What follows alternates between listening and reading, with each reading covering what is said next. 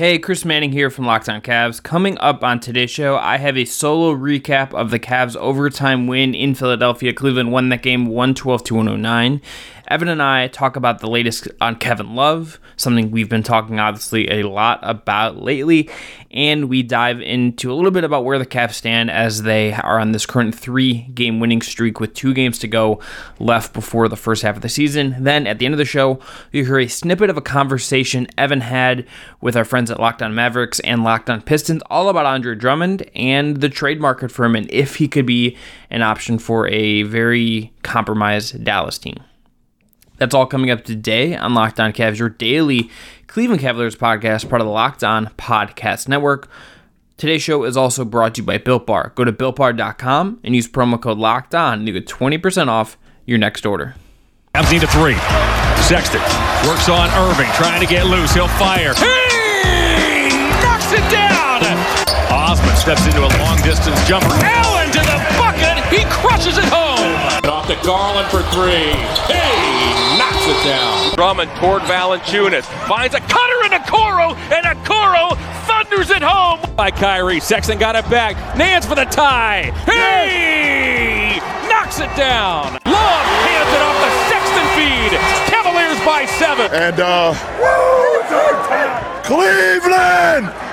This is for you! All right, so Chris Manning here solo to talk about Cavs and the 76ers. Again, Cleveland wins that game 112 to 109. Um, a really big performance from Sexland in particular. The Cavs' young guard duo leads the Cleveland to a third straight win um, in three wins in a row after that. Again, that's a 10 point issue. Darius Garland has 25 for a new career high. That they the Sexland combined for 53, 12, and 7 and 5 steals overall, they were the driving force of victory. This was a really, really impressive performance from that young duo. It's hard to look elsewhere for any of them. Uh, elsewhere, you had Isaac Okoro set a new career high with 15 points um, in his 34 minutes of action as the team starting small forward. Notably, he was also 1 of 2 from 3 and 6 of 9 from the field, had 8 boards as well. Did foul out late, but did have 3 steals. Jarrett Allen had 14 and 10, so notching another double double for him. And Damyean Dotson had 10 points off the bench, and Dylan Windler had uh, eight points off the bench, all on t- free throws and two point field goals because his streak of consecutive three pointers did come to an end as he went 0 4 from three after that nine consecutive makes streak. So, MVP of the game, it's I think you just have to, as a duo, give this to Sexton and Garland. They played the heaviest minutes on the team. Both of them, Garland played 42, Sexton played 44. No one else, uh, Allen was next up with 36. They were initiating the offense. They were making the big shots late. They were the fuel into overtime. They took the most free throws on the team. They took the most shots on the team. Everything that kind of made this team work in my mind was coming from them. You know, if you look at their their box score numbers, 9 of 24 from the field for Garland, 11 of 27 for Sexton, they're not the prettiest. You know, Sexton is 1 of 5 from 3, but they both came up really big when they needed to, and particularly in in the overtime period specifically. This was these were moments where these two players showed up and, and shined and, and looked like like themselves. Frankly, looked like these guys that could have just been were the best versions of themselves. In overtime, um, Sexton one of three had three points. Garland was three of four, 11 points, five of six from the free throw line, and the Cavs eking out that three point win.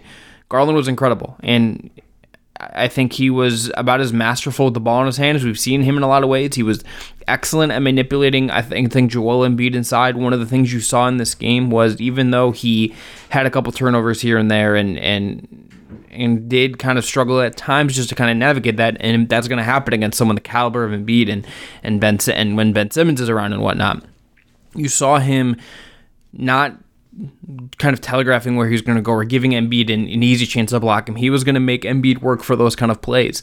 And for him to to score the way he did was really interesting. I mean, he had a step back three that was frankly one of the better shots we've seen him make and kind of the shot that is going to help him hit that next level as a scorer.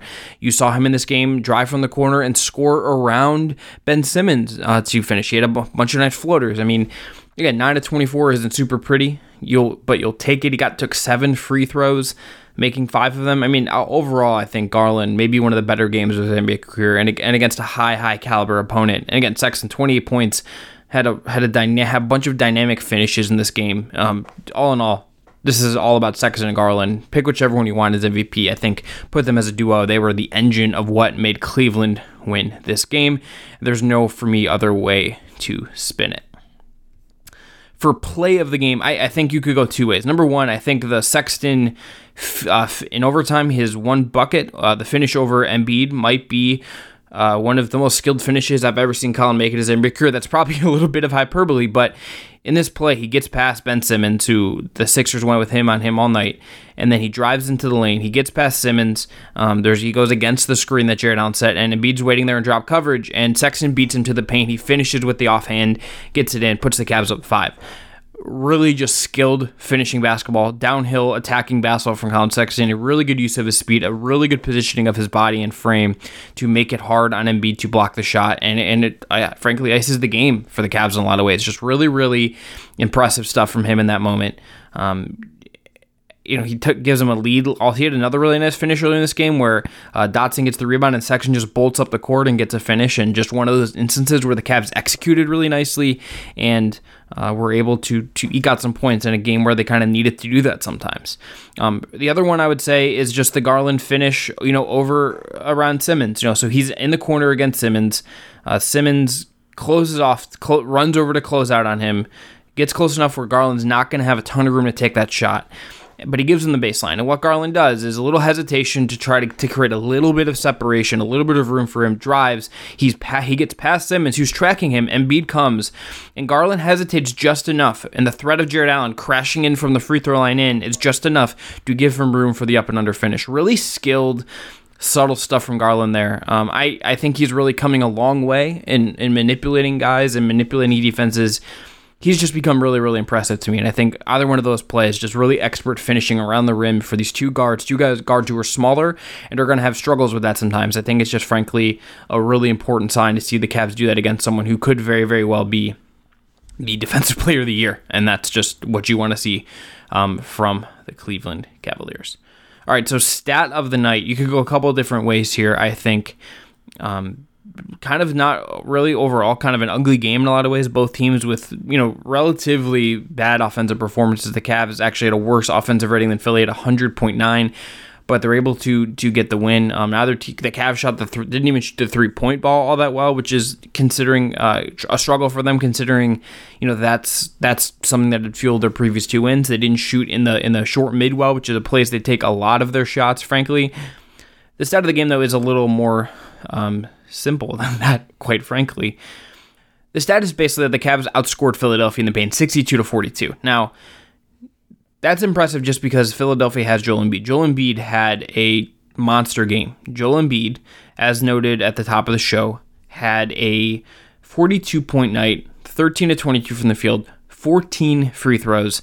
Um, and obviously, the the free throws don't count towards points in the paint, but he's able to take that many free throws and just engineer so many free points. Like that's just incredible. JB Bickerstaff actually noted the fact that Embiid has had so many double digit free throw make games this season, and he I think he leads the league in that category right now.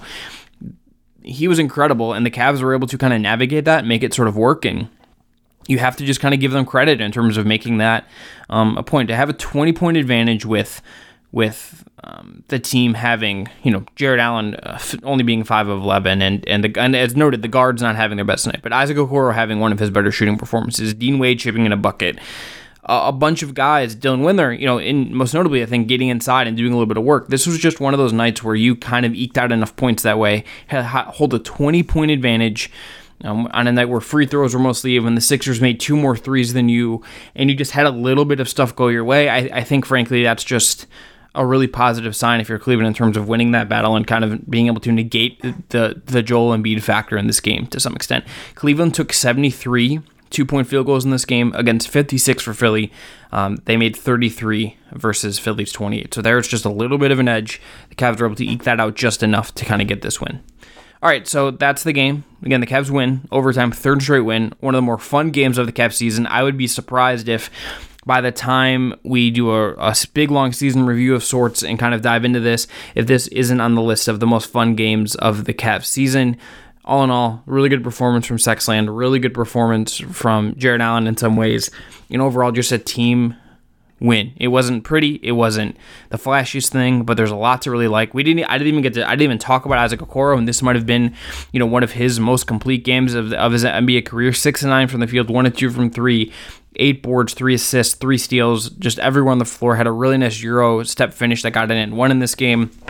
He's really, I think, growing in front of our eyes, and it's a game that I think again, even if it wasn't super pretty, um, it's there's a lot to like coming out of it. And Cleveland beat one of the better teams in the NBA, and they have to feel good about that, and not just beating Philly, which they did earlier this year, but beating Philly with Embiid and with Simmons on the floor. You for them, you truly, truly love to see it. All right, after the break, Evan's going to be back and we're going to dive into the Kevin Love stuff and more. But first, I want to tell you about a couple of our sponsors. First up, we have our friends at Headspace. Now, I love Headspace. I've been a Headspace user for a long time. It is your daily dose of mindfulness in the form of guided meditations in an easy to use app.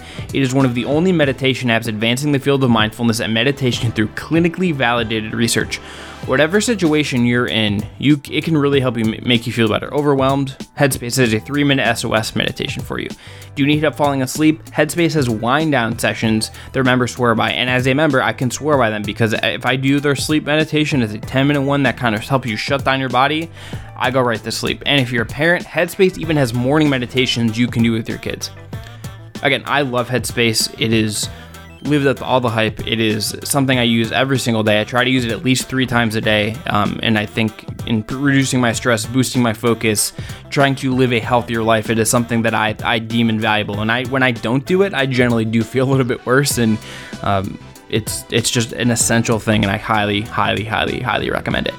You deserve to feel happier, and Headspace is meditation made simple. Go to headspace.com slash lockedonnba. That's headspace.com slash lockedonnba for a free month one trial with access to Headspace's full library of meditations for every situation. Again, that's headspace.com slash lockedonnba for your free one month trial. This is the best deal offered right now. Try it out. Headspace.com slash lockedonnba. And I want to tell you about our friends at betonline.ag. You know them. You know them as the best betting partner in the whole wide world, and they're the fastest and easiest way to bet on all your sports action. Football might be over, but the NBA, college basketball, and the NHL are in full swing. BetOnline even covers awards, TV shows, and reality television. Real-time updated odds and props on almost anything you can imagine is available at BetOnline, and they have you covered for all the news, scores, and odds. It's the best way to place your bets, and it's free to sign up head to their website or use your mobile device to sign up today and receive your 50% welcome bonus on your first deposit. Promo code locked on, by the way, for that 50% welcome bonus. Bet online, your online sports book experts. Again, promo code locked on for that amazing offer. And I want to tell you about Locked On today. We're covering everything you need to know about the Cleveland Cavaliers, but what about the rest of sports now? The Locked On Podcast Network has you covered there as well with Locked On Today. It's hosted by the great Peter Bukowski, and it's all the sports news you need every morning in under 20 minutes. Subscribe to the Locked On Today podcast wherever you get your podcasts. All right, let's welcome back in Evan. Evan, what's up, buddy? Hey, how's it going? It's me, your boy Evan. I'm doing pretty good, Chris. Thanks for having me once again. It feels good to be back together. My allergies are really act up, but it's cold out. I don't have your mom's cold embrace or warm embrace, I should say, to keep me warm tonight. How are you? Wow, I uh, this is this is troubling. The joke, the joke wasn't as fumbled in my head, but you you're also acting like you're not the co-host of this podcast, and I'm having you on as a guest right now. That's the other thing. This is weird. Yeah, well, it's been a few days. Yeah, Two, you know, in podcast two, land. Yeah. Yeah. So yeah, what's up, buddy? How are you? Behind dry. No, not too much. Um, we have a fun segment coming up, teasing an episode of Locked On Mavs that I was on to talk about Mr. Andre Drummond because apparently it's reached critical mass for our dude Nick Angstadt when it comes to Mavs fans wanting to get Andre. So, yeah, me and Matt Shot Scouch on. I can't I'm bad at last names. But Matt Shook. Pistons guy. Shook. Shook. Matt Shook. Host of Locked On Pistons to talk about Andre just to kind of either warm fans up to the idea or scare them off, and it was a little bit of both. We like listed the negative right away, and then Nick made us reach deep to find some positives, and I'm just like, he's a good locker room guy. But I hope we talk about. You'll be hearing that in the next segment. But um, I'm good, man. The Cavs had a good win over Philly last night. I was surprised they pulled it off. I had zero expectations going into that game, and the Cavs exceeded my expectations, and we'll see how they do tomorrow night. Yeah, so they're playing Houston later tonight, a second to last game before the the mid break part of the season. Houston is playing on Sunday and uh, started Justin Patton at center, which is kind of interesting. So consider the fact that uh, there may be. They may play like an actual Demarcus Cousins. right. So I'm saying, but they may play like an actual big center, which they did not do the last time these two teams played. It's it's. I'm saying it's possible that you might see that. So tune in for that. Um, we'll recap that at, on Tuesday's show and talk about some other stuff probably. But um, Evan, in terms of the Sixers game, I just want to get your quick take on it. I did I went solo on that recap and, and knocked that one out for us. But in terms of what you saw from that game, as always. eh, not really. Um, in terms of what you saw from that game, what what popped to you? What was just something that really mattered to you in the context of that game? Um, I talked about this a little bit actually in the Locked On Mav show I did a hit with, but this was another example of those games where Darius Garland shows a lot of flashes and him capitalizing on. it. This was a very good Darius Garland game, and um, shouts to Zerm for pointing out the kind of weirdness that people are about, especially those in the media when it comes to covering Isaac Okoro. A lot of people don't think he's a bust, but that was a good Okoro game too, and um, if you told me Joel Embiid put up 42, 13, and 6, I would have told you the Cavs got the doors blown off them. But I'm pretty, like I said, had no expectations going in. The Cavs played very well. Um, for some reason, this Cavs team has just been Philadelphia's Achilles heel ever since LeBron left, and I'm just going to kind of keep going with it until it runs out. But good Sexton game, too. But I wanted to give some praise to Garland and Okoro. Yeah, Garland was awesome. Um, I, I I tweeted this during the game, but it's one of those things where it's like I cannot Save if you're the sword chat, you're all the way in. Uh, yeah, I am all the way in. Um, That's good. I also just don't know how you don't like watch that game and don't like get really optimistic about him. I mean, uh, there's reason to be optimistic. I just hope he can continue putting it together and stay healthy. Those are my two biggest bugaboos. No, yes, but it's like I'm saying that game. You watch what he's done in the pat, the passing stuff and the manipulation stuff. I think is just like I don't know if we are talk. I don't know if we've talked about that enough because I think it's just like that that finish he had from the corner. This was my my play of the night for those of you that maybe skip didn't want to hear me blab because you like Evan more than me, which I like Evan more than me. But he, the little manipulation he had of Embiid driving from the corner when he like hesitated just enough to give himself a little room against Simmons, and then he manipulates Embiid with the threat of Jarrett Allen to get off the shot. Like that's just really really good stuff. But um, Evan, let's talk about Kevin Love. The latest news uh, on him is that it, it by all indications and um, everything, he's not going to be back until after the All Star break. This isn't super surprising, um, considering they've his return kind of got delayed a little bit and whatnot. But um, it's it's unfortunate.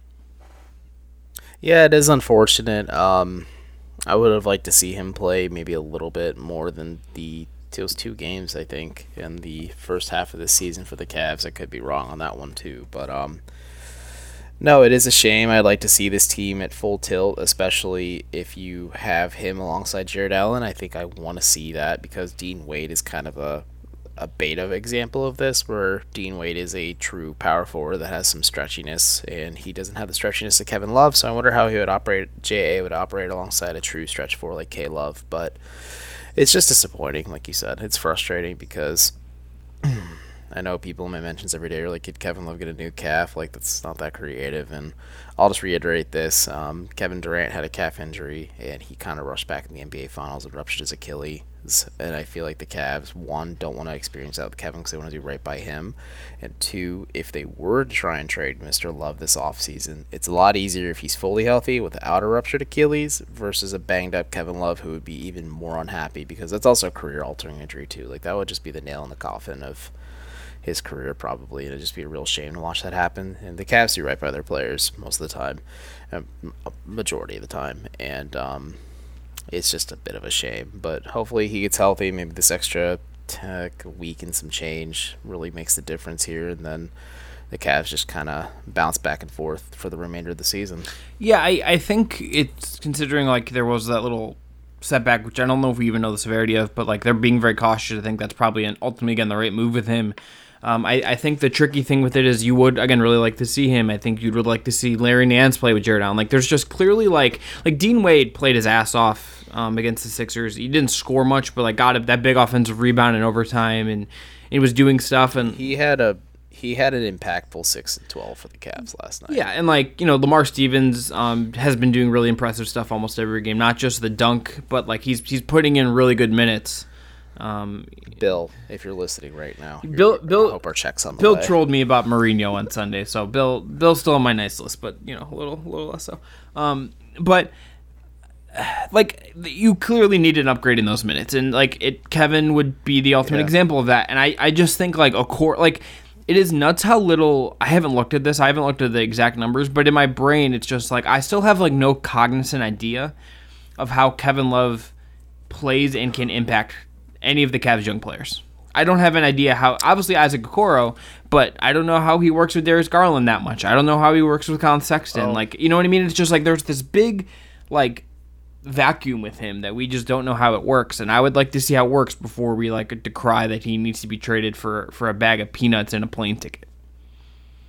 I mean, yeah, I agree with that, but like, I, I, yeah, I also agree with your point that it's hard to necessarily gauge how he impacts players like Garland, Sexton, Okoro. I mean, players such as Stevens as well, because I think he is kind of carving himself a nice niche with this Cavs team. Um, Jetty too, but you know, Jetty has more experience with Kevin than all the young guys. Period. But I just think the infusion of talent, a former All Star player who is a modern prototypical four in today's NBA, who pairs, at least on paper, beautifully with Jarrett Allen. Um, I don't think you can really go wrong with that. I think that's just a welcome addition for the Cavs, no matter what. And I think you just kind of go from there. Then you kind of look like that's just the broad take, and then you look at the individual strokes of it as well and how he pair, pairs with each player. Um, I'm looking at the ESPN box score for this one. You know something interesting? They listed Coro as a shooting guard, which makes me chuckle. He's. I'm just saying. I think his shot looks more. He looks more comfortable shooting now than he did a month or two ago. Like it's kind of interesting. Um, Yeah. and and again, like we, I talked about this. I did a locker room appearance with Jackson Frank on Saturday, and we were talking about how like the lack of practice is just. Oh, you're a locker room guy? Are you following me, Chris? Well, he asked me to go on, and um, I also have a clubhouse account, which I don't even know what I'm doing. I don't even know what these things are. Um, but It's okay, Boober. Uh, but I just like I, I want to see. I just want to see. Like the, the the shooting alone is just like would be such a boon for this Cavs team. Like like like they Yeah. beat Philly and it was a, an impressive gutsy performance, but like they partially won that game in in spite of like a bad offensive performance. Like their offensive rating was actually worse than Philly's in that game, and they somehow won. Like like that's that's a hard path to walk. Um, and that's Evan. That's tra- I think a good transition point. to Something I wanted to hit on quickly. Like the Cavs won three in a row, follows up that ten game losing streak. They're I think like four and a half back of the play-in tournament at this point. I just want They're to four back of home court in the first round, too. okay. So may, I'm, pretty I'll look at the standings to kind of correctly identify this because I didn't check this quickly enough before. But I just want to say this. No, Ju- Justin still just not shares good. that stat with me often. Yeah, no, they're like not. the They're Cavs not. have won three in a row, and that's good. And I think they're going to be feisty and remain annoying to play. So they are nine back of first place right now, nine back of Philly. Um, they are three back of the Hornets for tenth. So and then that would put them, as you said, about four, and four, five, five games now back of of home court. I just want to say this. in the first. I just want to say this very carefully because I don't want to like dunk on them for no reason, but I also want to be like a, a pragmatist. Like I will not be like the Jazz Twitter people that are like, "You suggested someone's better at defense than Rudy Gobert." I'm gonna argue with you for seven hours. That is something I learned. Shouts, shouts to Trevor Magnotti for calling him you to nod. That made me laugh so freaking hard, man. I uh, I texted him Like I, I audibly exhaled out of my nose when I read that. Like I only do that when I'm genuinely think something's funny. Yeah, generally just Trevor's the best. But um, the Cavs are still like not like a very good team. They are very, they can be very frisky. They can eke out wins like this. They have things about their team that is trending in the right direction offensively and defensively. And like there's a there's a there's a structure in place that it makes a lot of sense to me. It would still be overwhelmingly incredible, and even with like the the overall easier schedule in the second half of the season like just what this team is, it would be overwhelming, insane, it and, and really, really impressive, frankly, if they're able to actually make a legit playoff run. I don't quite see it. I get getting. I think they're going to be fun again. I think like that ten game losing streak is probably going to go down as a low point in the season. I just am. I, I there's still more I need to see in a sustained way, not not just these last two games, but like into the next part of the season where you're like, okay, like is this a real team that can like make an actual push for the play-in tournament? Because I I personally still. I, I think I think I want to pump the brakes on that pretty hard. I do too. I think the Cavs are going to probably be a lottery team this year. Maybe they're flirting more so, not like a serious lottery team. Maybe they jump a little bit back in the lottery standings and kind of flirt with that play-in tournament status.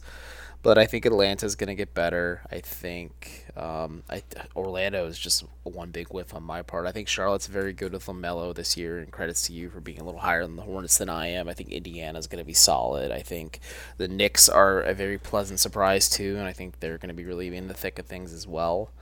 Um, I don't know. I'm just not too too high on the Cavs playoff chances just because the bottom of the Eastern Conference is a kind of tightly contested race, and I think Cleveland will be in that, but I just don't think they're going to really be the team that gets the call at the last second here, and I think it's better for them to be a play or a lottery team than a play-in team. But this is kind of what I thought they would be at the beginning of the year too. They are a bad team that is trying their best every single night, and I think that's all you can ask for because despite the losing, it's not like you're losing intentionally, which isn't conducive to growth. Going out there and trying new things, and if they don't work, they don't work. If they work, they work. You build upon it. I think that's a conducive to growth for the Cavs, and I think they're in a right direction in the right place. Like I was asked, um, I did a Philly radio sports thing last week before the Sixers game, and they asked me like, "Do you think JB Bickerstaff's the right coach?" I'm like, "Yeah, I do. I think." He's a leader. He's a black coach, which is something that we need more of in the NBA, and I think you can't poo-poo that. And I think he's just a good leader for this team, and I think he has the right pulse and the right pace of this team, and I think they're heading in the right direction. I just think got to pump the brakes a little bit. I know a three-game winning streak's fun. Um, Indiana's probably gonna be the tougher of the two matchups, and Cleveland's remaining two games, but I I just don't see them really getting out of the lottery, and I think that's a good thing because with the flat odds, it's not like the Cavs are intentionally trying to tank. I think they'll still end up with an okayish pick. Yeah, and again, I think like this is all part of the process. I think like again, like this isn't it. This is a team that is going to win games. It's not like the numbers you're going to look at are not are not going to tell you like, hey, like, like this yeah. is a good team. They're, they're, in a they're in a they're in a sweet spot right now. Like they're they have the fifth best odds. They have a two percent chance of the fifth pick, and then it's like eleven point five for one, 11.4 for two, 11.2 for three, 11 percent for four. Uh, seventh is probably their money spot though, but they have a pretty good spread of where they're sitting, and fluctuating around that wouldn't be bad for this Cavs team. Yeah, and like I sympathize with fans that like would like sim tankathon, and like they they also like they don't want the team to pick ninth, but they also like don't want to to see the team like play like meaningless basketball or whatever. Like that that's all I think very fair. Um, if you're Cavs fans and kind of evaluating this, like I think you'd rather see them get a chance to Cade or, or someone like that of that ilk to kind of take this team to the next level. And again, I just think the underlying reality of this team, I think, indicates just like there there is there if unless they're going to level up in a way that I that would be really interesting. I would be surprised if this team has like a real. Yeah. I, I think what we're seeing now is like a a, a, re, a resetting of a big blip for a really young team that was really injured and. Um, still missing really, really key pieces, but we'll see. Again, we're gonna. That's the beauty of this. We're gonna get to see it. You'll see Kevin and Larry back at some point, and you know, we'll see kind of how this kind of all goes going forward. But Evan, if the Cavs need a protein snack, I think to kind of fuel them and, and keep them going into the second half of the season, I think they should be checking out our friends at Built Bar. Built Bar, they absolutely should. It's the best tasting protein bar ever. I just ate, Evan. I just ate my last coconut brownie one, and I'm like sad about it because those are incredible. Those are absolute crack in a protein yeah, bar. Um, I wouldn't go too far as to say crack because it's a serious addiction, that, but they are pretty dang good. And I've been kind of preserving mine as like a treat every now and then because they're kind of like a unicorn to me and they're special. But you know, Built Bar is a great sponsor of the show. They've been sponsoring us for a while now, and I know it sounds like a little tired rhetoric on Chris and I's part, but they really, really, really are the best tasting protein bar ever. Chris, tell everyone at home why they taste so great. So they're covered in 100% chocolate. They're soft and easy to chew. They're great for the health conscious guy everything about them is just like incredible. And like think about some of the amazing flavors. Like the regular flavors that are I think excellent include caramel brownie, cookies and cream, cherry barcia, uh, mint brownie, double chocolate, toffee almond. There's a whole bunch of them. They have drops now where like they I, I just cop some of the the the cookie dough ones, and I'm like, I can't wait to get some of the cookie dough bite ones because those are I'm sure going to be maybe even better than the the, the coconut brownie ones. Um, look, 17 grams of protein, for example, in cookies and cream, 130 calories, 4 grams of sugar, and 4 grams of net carbs. Right now, you can get a free cooler with purchase that while supplies last, and go to builtbar.com and use promo code Lockdown20, and you'll get 20% off your next order. Again, promo code Lockdown20. That's it was locked on, now it's locked on 20 for 20% off. Two zero. Two zero. Uh, Eric Snow's number. Think of it that way. Locked on 20 for 20% off at builtbar.com. I can't name any other Cavs that were 20. Eric Snow just popped into my brain. That's fair. Uh, maybe John Collins if there's this Hawk sign trade this summer. Brad, if you're listening, hit us up. Brad. All right, and I also want to tell you all about the Locked On NBA Draft podcast.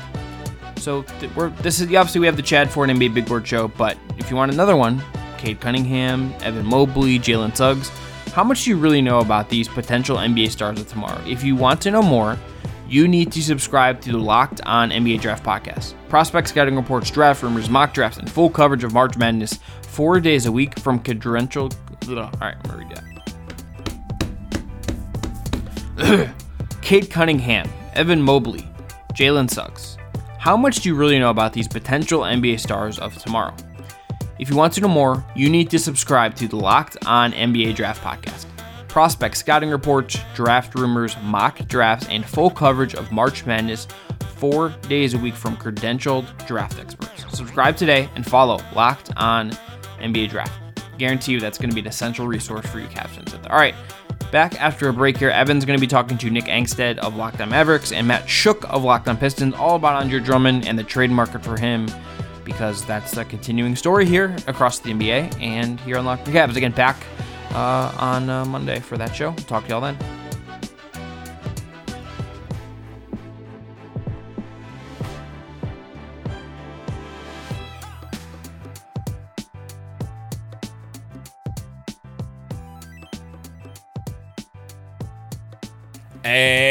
And welcome. You are locked on to the Dallas Mavericks. My name is Nick Angstadt, media member and coordinator for the Locked On Podcast Network, and I am joined, first time, I think, by host of Locked On Cavs, Evan Dammerall. Wave, Evan.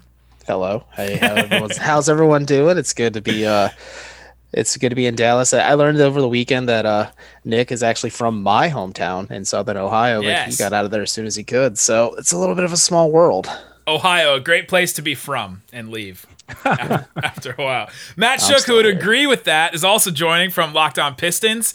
And this is the Andre Drummond show. I, I finally caved. I took to the Twitter pressure, and we needed to have just a discussion with two guys that have watched this guy play a lot. So uh, we'll start with Matt Schoch. Matt, you, do you miss Andre Drummond? No, we have not done a lot of tribute episodes of Andre Drummond. And we, we were talking before we recorded that it gets, there's a little much in the negative in terms of Andre Drummond. And it's mostly because of that contract. But no, Pistons fans have not spent a lot of time. And yes, we're at the very bottom of the NBA, basically. And, uh, but there's young players and the cap space that was brought in from the trade with the Cavs this time last year has been something that Pistons fans have coveted, and it worked out pretty well so far for them in terms of looking ahead to the future. So, no, there has not been a lot of looking back with disgust of getting rid of Andre Drummond, despite the fact that they didn't get anything for him, basically. On today's episode, or today's episode is brought to you by Built Bar. Go to builtbar.com, use the promo code Locked On, you'll get 20% off your next order. So, how today is going to work? I have Evan from Locked On Cavs, who is currently watching Andre Drummond. Actually, not not actually currently, I guess he's not really playing, but has been watching him this year. Matt Schoch, who watched him for probably way too long in Detroit. They cover their teams every single day on their respective Locked On shows. And so I wanted to get an actual opinion of people that have watched. So we're going to go over what is he as a player? What are the positives? What are the negatives? What happened in the situation in Cleveland? And then back a while ago in Detroit, what happened with that? And then what would an actual deal be for Andre Drummond? Because, and the reason why we're doing this, I know some listeners are probably like, you guys talk about Andre Drummond so much. It's because it always is mentioned to us every single mailbag we ever have probably for the last two years, Andre Drummond's name has come up in some way. And the Mavericks do have a center problem. They have Willie Cauley Stein and they have Dwight Powell and they have Boban. And there's some problems with that. Obviously, we've talked about it's, it's soft. They don't have a really good rim protector right now. Porzingis' defense has been poor, and so if he's going to play bad defense, then they need somebody. The Mavericks rebounding has been a problem for a while. Last season they were a good rebounding team, but when they go up against uh, a Gobert or an Anthony Davis or a, an Embiid, they really struggle in the paint. And so let's talk about Andre Drummond and what he is as a player. The first thing that really stands out to me, and I'll start with Matt here, the pick and roll numbers. Like the pick and roll numbers for Andre Drummond don't make any sense to me. I, am looking back on them, and he averaged this season. He is scoring like he 0.84 points per possession on rolls. That's the 11th percentile. That's awful. That's like the, the the bottom barrel. Back in Detroit, he was scoring like just over one point per per you know possession on rolls. That's like he was in so in 18 19 he was in the 52nd percentile, in 17 18 he was in the 43 percentile. 16 17 in Detroit, he was in the 57 percentile. Like this is a guy that has all the skills and tools to be a really good pick and roll player. Why are the numbers not showing me that he is, or, or, even has proven to be in some capacity? One of the issues is uh, who's he running the pick and roll with, right? That's that's a lot of it. And 15 16 for the Pistons.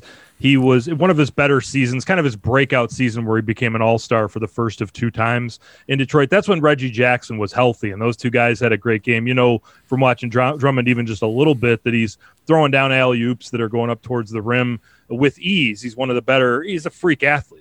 Let's be honest about it. He's 6'10, 280, and, uh, and gets up there. So if you're running uh, a good pick and roll with him, then he can be that guy. But the problem is, he's never really accepted that role of just like a rim runner type of guy, uh, a good roller on that pick and roll, and then someone who should develop that that defensive rim protector thing. He's always wanted more. And in Detroit, when he was the second highest paid player, they give him the max deal back in 2016, give him that that five year contract.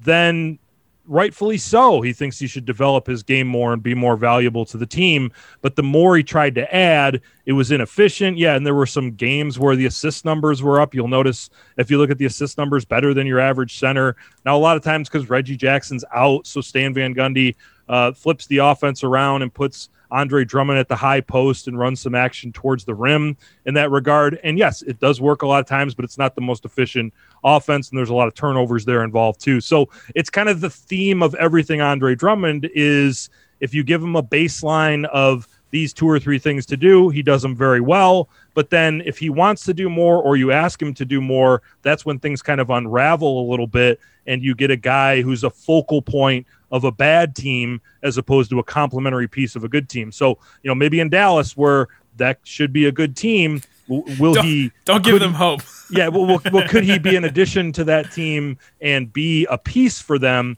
as opposed to maybe what he was asked to do in Detroit and probably asked to do in Cleveland as well? Yeah, Evan, the other thing that stands yeah. out to me is his, his shooting around the rim. Like he's shooting 48.4% on two-point shots this this season in Cleveland. Like what is up with his touch around the rim? There's an incredible incredible Reddit video on uh, on Reddit NBA of Andre Drummond is the worst offensive player in the NBA and just all these clips of him just just trying to score like like Matt said, be the be the distributor and trying to, you know, create his own ba- you know shots around the basket. What is up with Andre Drummond's touch around the rim? It's kind of non-existent. And it's something chris well when he was first traded to cleveland you just look at him like oh he's putting up elite greatest of all time rebounding numbers. Like it truly gaudy stats. I mean for his career he's averaging 13.8 boards per game in this season for cleveland in the 25 games he played, he averaged 13.5 boards. Yeah, it's a lot, but there's a direct correlation between those rebounding numbers and the fact that he's such a poor finisher at the rim because more often than not, Cleveland's offense was very slow and rudimentary whenever Andre played, and they would just get the ball to him in the low post. He would try and post up whoever's opposition was, try and bang them out down low, and then try and finish at the rim, miss, rebound, try and finish at the rim again. We miss, call those rebounds rebound. Drummonds in Detroit, by the way. those are called those rebounds are called Drummonds. So you'd see that most possessions, and then it became even more clear how detrimental he was offensively. At least, and I'm not trying to, I'm not, I'm not trying to lowball him completely because I think Andre Drummond's a fine player. I just think he's overpaid for what he's his production and true value is. But when Jarrett Allen came to Cleveland, it was a night and day difference because Jarrett Allen's like one of the most elite finishers in the league. I think he's at the he's 70 percent of his attempts at the rim or like those are completions. Like that's absurd to think it's about, good. but it's, it's almost as good, good as Luka last year. Yeah, there you go. And which is, um, which is insane. It is, but um, no, I like like Matt was saying, like if Andre was put in a system where maybe he's a little bit more held accountable and he's not asked to do too much. Cause I think that's a good case of what it was in Cleveland too. There's a lot of expectations for him to be an all-star caliber player again and kind of carry the load alongside Kevin Love. And then when Kevin Love was sidelined again, surprise, surprise, with injury, like he has to shoulder an even bigger load while he has to wait for a bunch of young guards to develop and learn how to act as primary initiators. And sure, Darius Garland shows flashes of that, but it's just a lot of the weight of the offense leaned on Andre Drummond. And then when the Cavs pulled him, they kind of had to do scoring by committee. So it was all five players involved instead of just leaning on an all-star caliber player.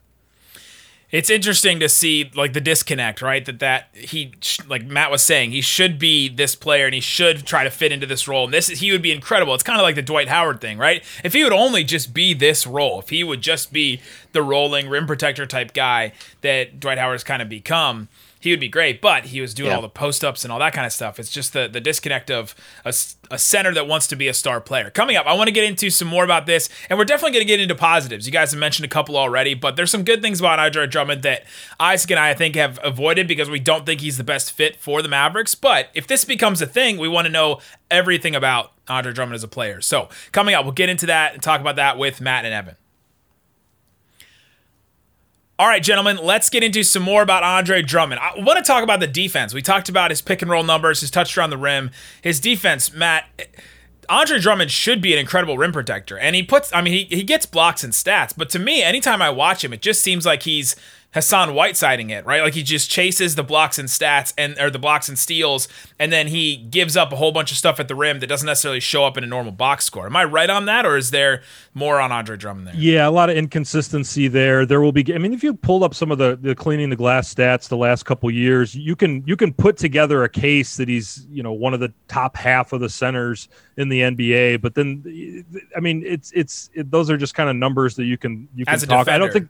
Yeah, I don't think that for for rim protecting centers that there's a lot of great now the Rudy Gobert's you won't find bad numbers for the elite guys but the rest of those guys who are getting blocks and who do give up certain percentages of uh, field goal percentage around the rim you could probably find different parts of their careers but with and, and you can kind of pull the overall game of Andre Drummond into it with the with the rim protecting is that it's very inconsistent. It's night to night, and for a guy who's supposed to be the best or second best player on a team based on what he's paid, it's just not getting that overall effort, that overall consistency. There's a bunch of dumb fouls in there. There's there's you know fouls when the team grabs a defensive rebound on their side and he's reaching in to, to get a foul to try to get a steal. But again, that can bring up some of the positives about Andre Drummond is he's really active around the perimeter. He can step up on a pick and roll and do a reasonably decent job defending a ball handler coming off of the, the, the, the pick there. So there are some things, and there's a lot of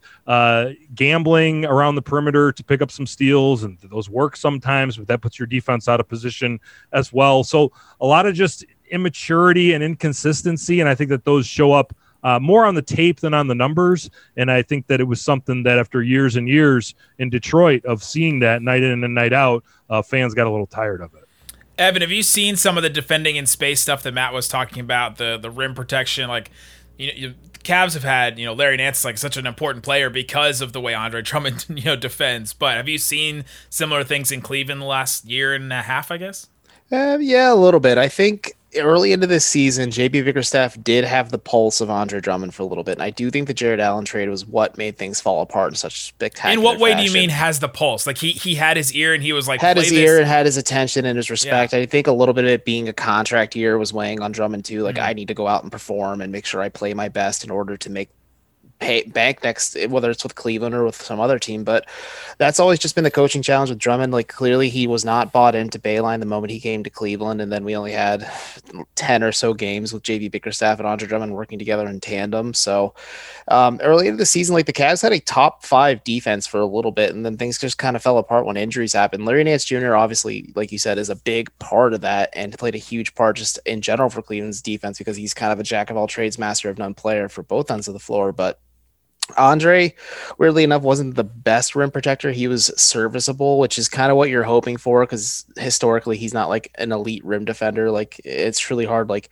to pull those numbers unless it's a Rudy Gobert because Rudy Gobert is just a specimen. But Drummond had active hands too, which was the interesting thing with him in Cleveland because if you combine him and Larry Nance, they both were creating havoc on defense where they were just swat trying to deflect passes or try and get the ball, protect the rim at some point or some capacity and just work on the perimeter as well. As like those two in tandem somehow worked. And then Jarrett Allen gets traded here, and I think Dre was kind of playing over, like looking over his shoulder a little bit, just kind of thinking like, okay, this guy's my replacement. Koby Altman called him the future center for the Cavs. Like It was like a backup quarterback thing where you're like, Yeah. ah, dang, they just drafted this guy or take Well- acquired this guy. And the first game against I think it was against the Knicks when Jarrett Allen was in Cleveland. I called it the Joe Montana effect, a little tongue in cheek, just because you know he had Steve Young breathing down his neck off the bench. But like Drummond had his best game as a Cavalier. I think he had 27 points, 21 rebounds, a handful of blocks, a couple steals. Like this was, I'm like, because my co-host Chris Manning and I, we hop on. And I say, yeah, this is this is what the Andre Drummond should be. This is what his mm-hmm. apex should be as a player. But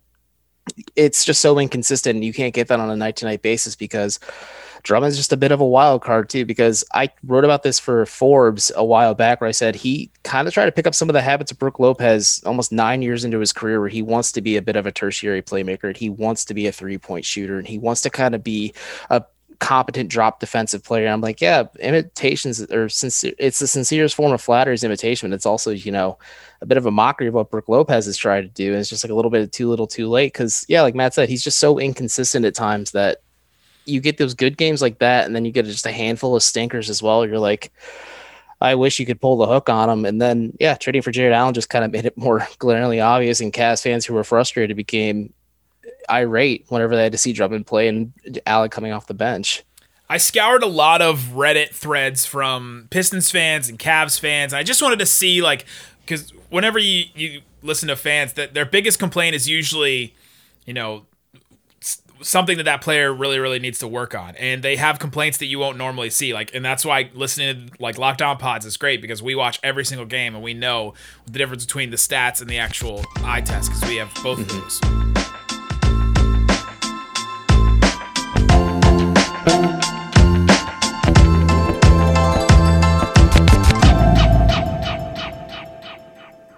Hey, Chris Manning here again. Just letting you know, as a reminder, to please go check out Locked On Mavericks if you want that full conversation with Andre Drummond. Evan and I will be back tomorrow. Have a great start to your week. Thanks again to our sponsors, Headspace, Built Bar, and Bet Online. And again, check us out on all social platforms at Locked On Cavs. Talk to you tomorrow.